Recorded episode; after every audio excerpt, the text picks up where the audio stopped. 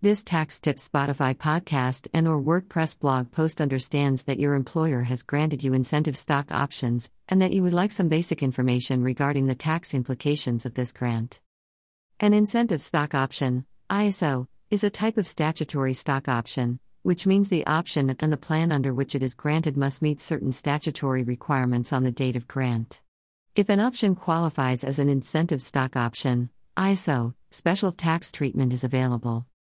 You do not recognize any taxable income at the time your employer grants the incentive stock option, ISO. Nor will you generally recognize any income for regular tax purposes when you exercise the incentive stock option, ISO. Instead, if you satisfy a special incentive stock option, ISO, holding period requirement, and an employment requirement, you will recognize capital gain or loss when you sell, or otherwise dispose of, the stock you acquire under the incentive stock option, ISO. Your capital gain or loss is the difference between the amount you receive on the sale and the amount you pay for the stock. You report the sale on Form 8949, Sales and Other Dispositions of Capital Assets.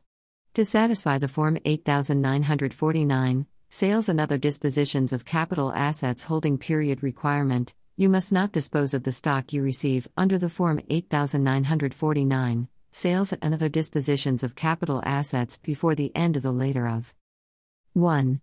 The one year period after the stock was transferred to you, or 2. The two year period after the option was granted to you.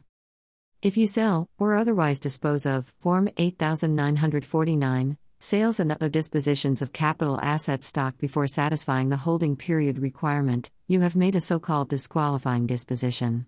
In that case, if you have a gain from the sale, the gain is ordinary compensation income up to the amount by which the stock's fair market value when you exercised the option exceeded the exercise price.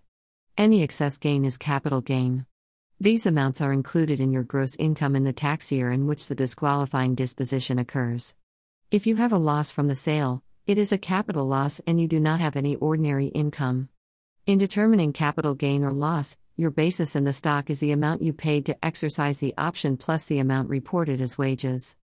To satisfy the employment requirement, you must at all times during the period beginning with the date the incentive stock option, ISO, is granted and ending on the date three months before the date you exercise the incentive stock option, ISO, be an employee of either 1.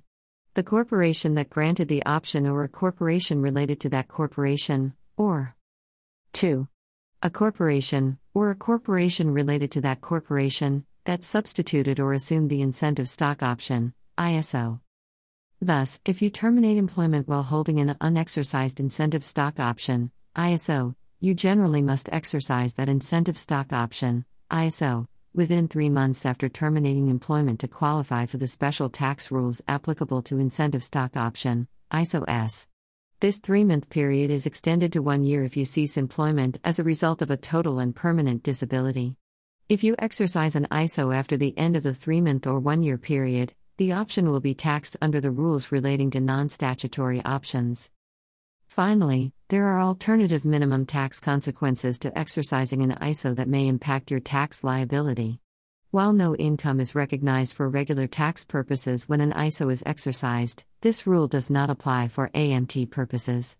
For AMT purposes, the taxpayer generally must include an alternative minimum taxable income, the excess, if any, of the fair market value of stock acquired through exercise of the option, determined without regard to any lapse restriction, when rights in the acquired stock first become transferable, or when these rights are no longer subject to a substantial risk of forfeiture over the amount paid for the stock, including an A amount paid for the incentive stock option, ISO, used to acquire the stock. Please call me at your convenience so we can discuss in more detail the tax implications of your incentive stock option, ISO S, including the tax consequences of any modification, expiration, disposition, or cancellation of the options. Brenda Fitch Real Estate Professional. Please contact the Office of Don Fitch Accountancy at 760 567 3110 or email don.fitch at cpa.com if you have any questions or would like additional information. Don Fitch, CPA 74478 Highway 111 Number 3. Palm Desert, California 92260.